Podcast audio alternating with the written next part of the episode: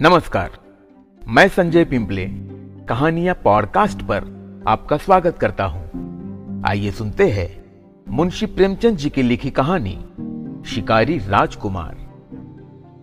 मई का महीना और मध्यान्ह का समय था।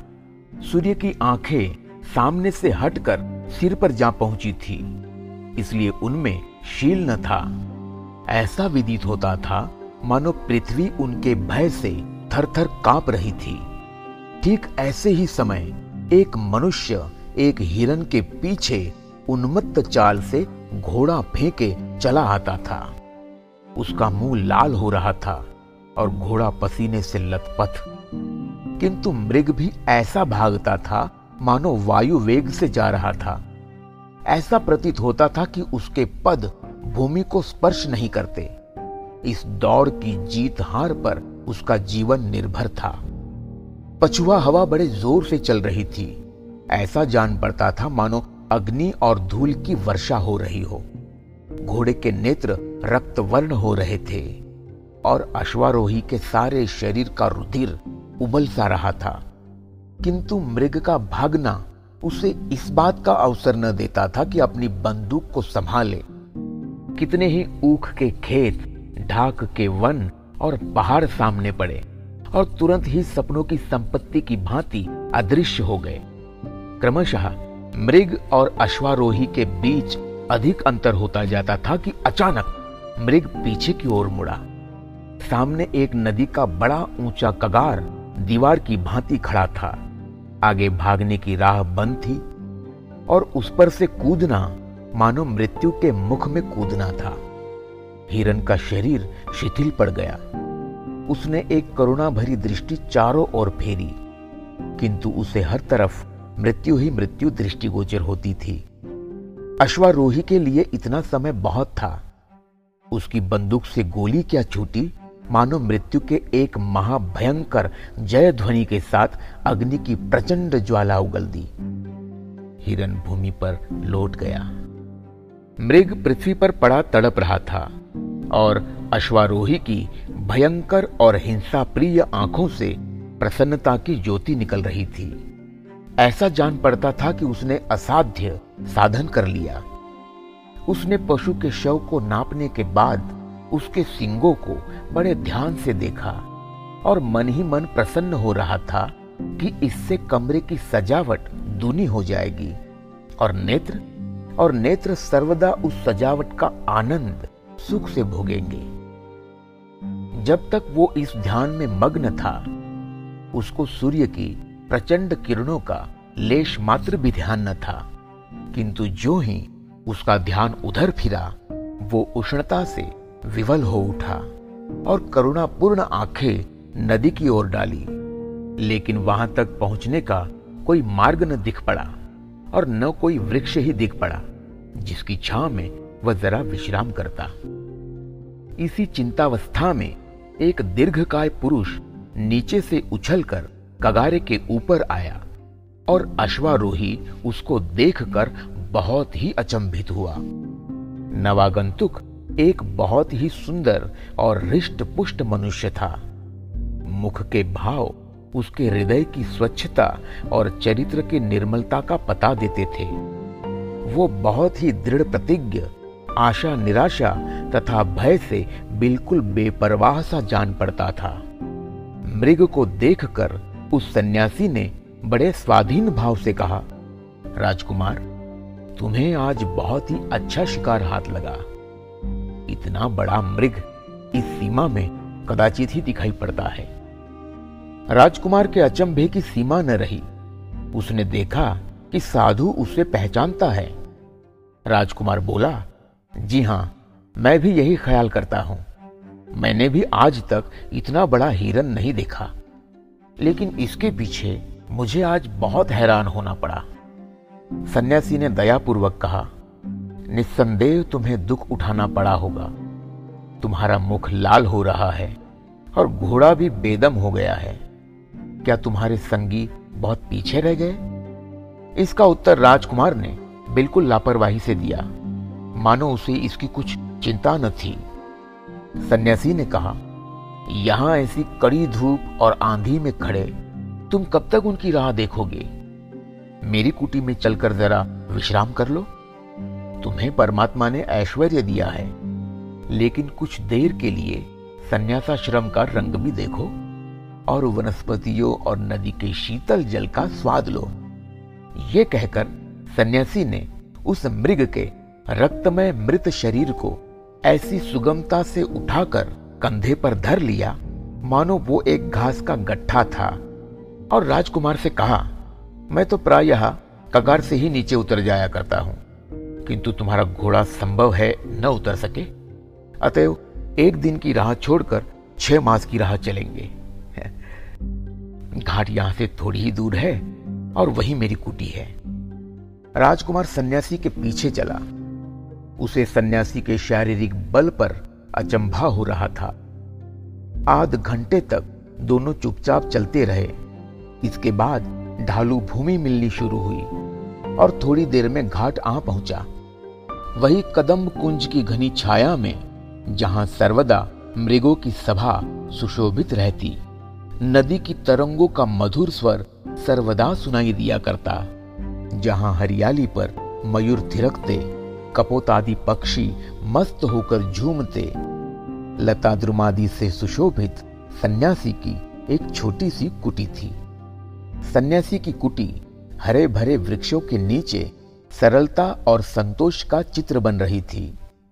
राजकुमार की अवस्था वहाँ पहुँचते ही बदल गई।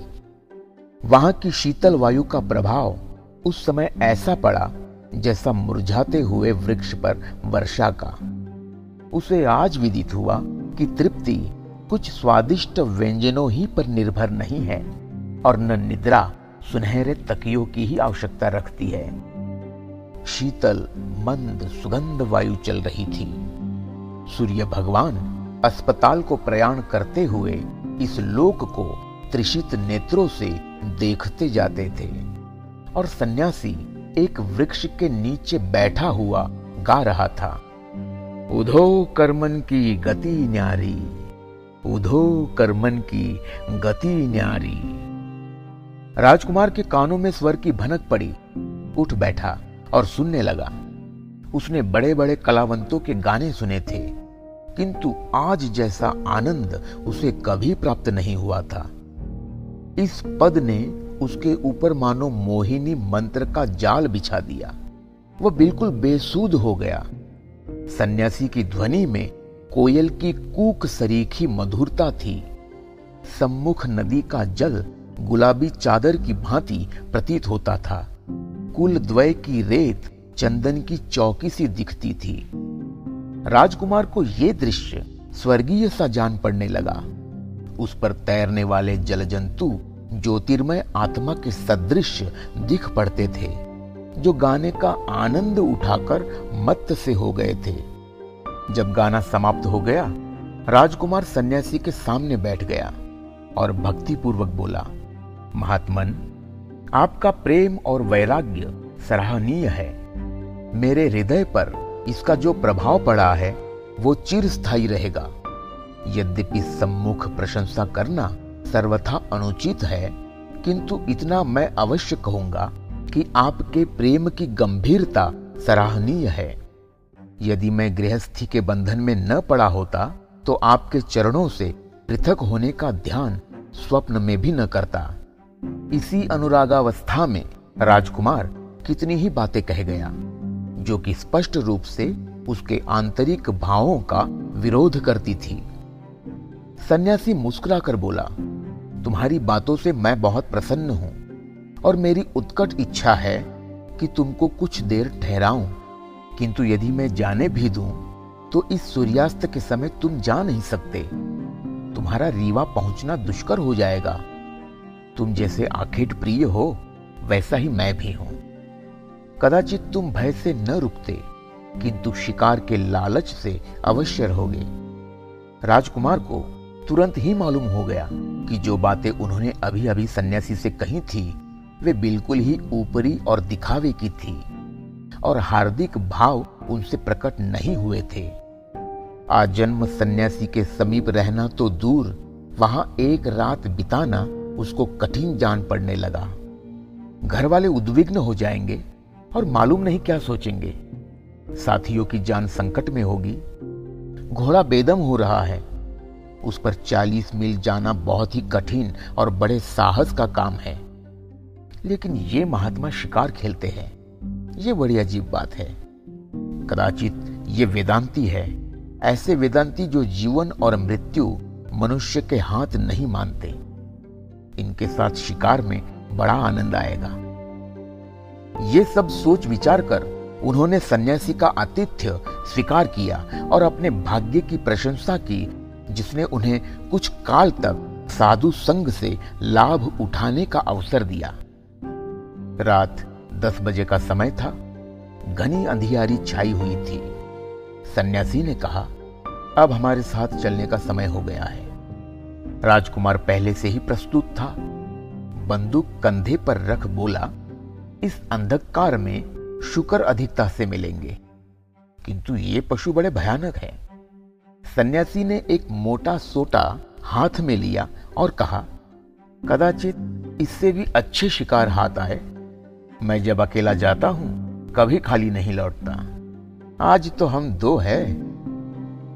दोनों शिकारी नदी के तट पर नालों और रेतों के टीलों को पार करते और झाड़ियों से अटकते चुपचाप चले जा रहे थे। एक और श्याम वर्ण नदी थी, जिसमें नक्षत्रों का प्रतिबिंब नाचता दिखाई देता था और लहरें गाना गा रही थी। दूसरी ओर घनघोर अंधकार जिसमें कभी कभी केवल खद्योतों के चमकने से एक क्षण स्थायी प्रकाश फैल जाता था। मालूम होता था कि वे भी अंधेरे में निकलने से डरते हैं। ऐसी अवस्था में कोई एक घंटा चलने के बाद वो एक ऐसे स्थान पर पहुँचे, जहाँ एक ऊँचे टीले पर घने वृक्षों के नीचे आग जलती दिखाई पड़ी। उस समय इन लोगों को मालूम हुआ कि संसार के अतिरिक्त और भी वस्तुएँ हैं। सन्यासी ने ठहरने का संकेत किया। दोनों एक पेड़ की ओट में खड़े होकर ध्यान पूर्वक देखने लगे। राजकुमार ने बंदूक भर ली। टीले पर एक बड़ा छायादार वट वृक्ष भी था। उसी के नीचे अंधकार में दस बारह मनुष्य अस्त्र शस्त्रों से सुसज्जित मिर्जई पहने चरस का दम लगा रहे थे। इनमें से प्रायः सभी लंबे थे, सभी के सीने चौड़े और रिष्ट पुष्ट। मालूम होता था कि सैनिकों का एक दल विश्राम कर रहा है। राजकुमार ने पूछा, ये लोग शिकारी हैं? ये राह चलते यात्रियों का शिकार करते हैं। ये बड़े भयानक, हिंसक पशु है। इनके अत्याचारों से गाँव के गाँव बर्बाद हो गए। और जितनों को इन्होंने मारा है, उनका हिसाब परमात्मा ही जानता है। यदि आपको शिकार करना हो तो इनका शिकार कीजिए। ऐसा शिकार आप बहुत प्रयत्न करने पर भी नहीं पा सकते। यही पशु है, जिन पर आपको शस्त्रों का प्रहार करना उचित है। राजाओं और अधिकारियों के शिकार यही है। इससे आपका नाम और यश फैलेगा। राजकुमार के जी में आया कि दो एक को मार डाले, किंतु सन्यासी ने रोका और कहा, इन्हें छेड़ना ठीक नहीं। अगर ये कुछ उपद्रव न करे तो भी बचकर निकल जाएँगे। आगे चलो। संभव है कि इससे अच्छे शिकार हाथ आए। तिथि सप्तमी थी। चंद्रमा भी उदय हो आया। इन लोगों ने नदी का किनारा छोड़ दिया था। जंगल भी पीछे रह गया था। सामने एक कच्ची सड़क दिखाई पड़ी और थोड़ी देर में कुछ बस्ती भी दिख पड़ने लगी। सन्यासी एक विशाल प्रासाद के सामने आकर रुक गए और बोले, आओ इस मौलसरी के वृक्ष पर बैठे। परंतु देखो, बोलना मत, नहीं तो दोनों की जान के लाले पड़ जाएँगे। इसमें एक बड़ा भयानक हिंसक जीव रहता है, जिसने अनगिनत जीवधारियों का वध किया है। कदाचित हम लोग आज इसको संसार से मुक्त कर दे। राजकुमार बहुत प्रसन्न हुआ और सोचने लगा, चलो रात भर की दौड़ तो सफल हुई। दोनों मौलसरी पर चढ़कर बैठ गए। राजकुमार ने अपनी बंदूक संभाल ली और शिकार की, जिसे वह तेंदुआ समझे हुए था, बांट देखने लगा। रात आधी से अधिक व्यतीत हो चुकी थी। यकायक महल के समीप कुछ हलचल मालूम हुई और बैठक के द्वार खुल गए। मोमबत्तियों के जलने से सारा हाथा प्रकाशमान हो गया। कमरे के हर कोने में सुख की सामग्री दिखाई दे रही थी। बीच में एक रिष्ट पुष्ट मनुष्य गले में रेशमी चादर डाले, माथे पर केसर का अर्ध लंबाकार तिलक लगाए मसनत के सहारे बैठा सुनहरी मुहनाल से लच्छेदार धुआँ फेंक रहा था। इतने ही में उन्होंने देखा कि नर्तकियों के दल के दल चले आ रहे हैं। उनके हाव भाव व कटाक्ष के शेर चलने लगे। समाजियों ने सुर मिलाया, गाना आरंभ हुआ और साथ ही साथ मद्यपान भी चलने लगा। राजकुमार ने अचंभित होकर पूछा, ये तो बहुत बड़ा रईस जान पड़ता है? सन्यासी ने उत्तर दिया, नहीं, ये रईस नहीं है। एक बड़े मंदिर के महंत है। साधु है। संसार का त्याग कर चुके हैं। सांसारिक वस्तुओं की ओर आँख नहीं उठाते, पूर्ण ब्रह्म ज्ञान की बातें करते हैं। ये सब सामान इनकी आत्मा की प्रसन्नता के लिए है। इंद्रियों को वश किए हुए इन्हें बहुत दिन हुए। सहस्त्रों सीधे साधे मनुष्य इन पर विश्वास करते हैं, इनको अपना देवता समझते हैं। यदि आप शिकार करना चाहते हैं तो इनका कीजिए। यही राजाओं और अधिकारियों के शिकार हैं। ऐसे रंगे हुए सियारों से संसार को मुक्त करना आपका परम धर्म है। इससे आपकी प्रजा का हित होगा तथा आपका नाम और यश फैलेगा। दोनों शिकारी नीचे उतरे। सन्यासी ने कहा, अब रात अधिक बीत चुकी है। तुम बहुत थक गए होंगे। किंतु राजकुमारों के साथ आखेट करने का अवसर मुझे बहुत कम प्राप्त होता है। अतएव एक शिकार का पता और लगाकर तब लौटेंगे। राजकुमार को इन शिकारों में सच्चे उपदेश का सुख प्राप्त हो रहा था। बोला, स्वामी जी, थकने का नाम न लीजिए। यदि मैं वर्षों आपकी सेवा में रहता तो और न जाने कितने आंखेट करना सीख जाता। दोनों फिर आगे बढ़े। अब रास्ता स्वच्छ और चौड़ा था। हाँ सड़क कदाचित कच्ची ही थी। सड़क के दोनों ओर वृक्षों की पंक्तियाँ थी। किसी किसी आम्र वृक्ष के नीचे रखवाले सो रहे थे। घंटे भर बाद दोनों शिकारियों ने एक ऐसी बस्ती में प्रवेश किया, जहाँ की सड़कों, लालटेनों और अट्टालिकाओं से मालूम होता था कि बड़ा नगर है। सन्यासी जी एक विशाल भवन के सामने एक वृक्ष के नीचे ठहर गए और राजकुमार से बोले, ये सरकारी कचहरी है। यहाँ राज्य का बड़ा कर्मचारी रहता है। उसे सूबेदार कहते हैं। उनकी कचहरी दिन को भी लगती है, रात को भी। यहाँ न्याय, सुवर्ण और रत्नादिकों के मोल बिकता है। यहाँ की न्याय प्रियता द्रव्य पर निर्भर है। धनवान दरिद्रों को पैरों तले कुचलते हैं और उनकी गुहार कोई भी नहीं सुनता। यही बातें हो रही थी कि यकायक कोठे पर दो आदमी दिखलाई पड़े। दोनों शिकारी वृक्ष की ओट में छिप गए। सन्यासी ने कहा, शायद सूबेदार साहब कोई मामला तय कर रहे हैं। ऊपर से आवाज़ आई, तुमने एक विधवा स्त्री की जायदाद ले ली है। मैं इसे भली भांति जानता हूँ। ये कोई छोटा मामला नहीं है। इसमें एक सहस्र से कम पर मैं बातचीत करना नहीं चाहता। राजकुमार में इससे अधिक सुनने की शक्ति न रही। क्रोध के मारे नेत्र लाल हो गए। यही जी चाहता था कि इस निर्दयी का अभिवध कर दूँ, किंतु सन्यासी जी ने रोका। बोले आज इस शिकार का समय नहीं है। यदि आप ढूंढेंगे तो ऐसे शिकार बहुत मिलेंगे। मैंने इनके कुछ ठिकाने बतला दिए हैं। अब प्रातःकाल होने में अधिक विलंब नहीं है। कुटी यहाँ से अभी दस मील दूर होगी। आइए शीघ्र चले। दोनों शिकारी तीन बजते बजते फिर कुटी में लौट आए। उस समय बड़ी सुहावनी रात थी। शीतल समीर ने हिला हिला कर वृक्षों और पत्तों की निद्रा भंग करना आरंभ कर दिया था। आध घंटे में राजकुमार तैयार हो गए।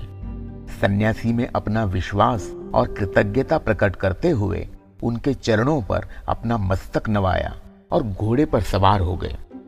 सन्यासी ने उनकी पीठ पर कृपा पूर्वक हाथ फेरा।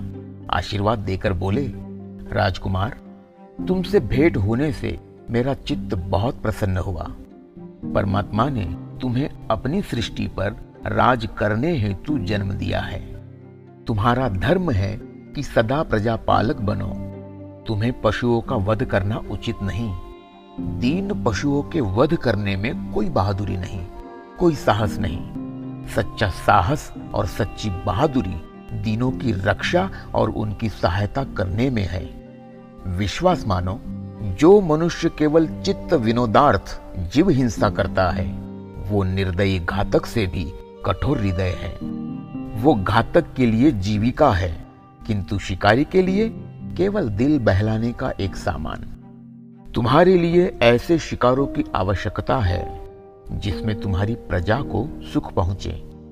निशब्द पशुओं का वध न करके तुमको उन हिंसकों के पीछे दौड़ना चाहिए जो धोखाधड़ी से दूसरे का वध करते हैं। ऐसे आखेट करो जिससे तुम्हारी आत्मा को शांति मिले, तुम्हारी कीर्ति संसार में फैले। तुम्हारा काम वध करना नहीं, जीवित रखना है। यदि वध करो तो केवल जीवित रखने के लिए यही तुम्हारा धर्म है। जाओ परमात्मा तुम्हारा कल्याण करे।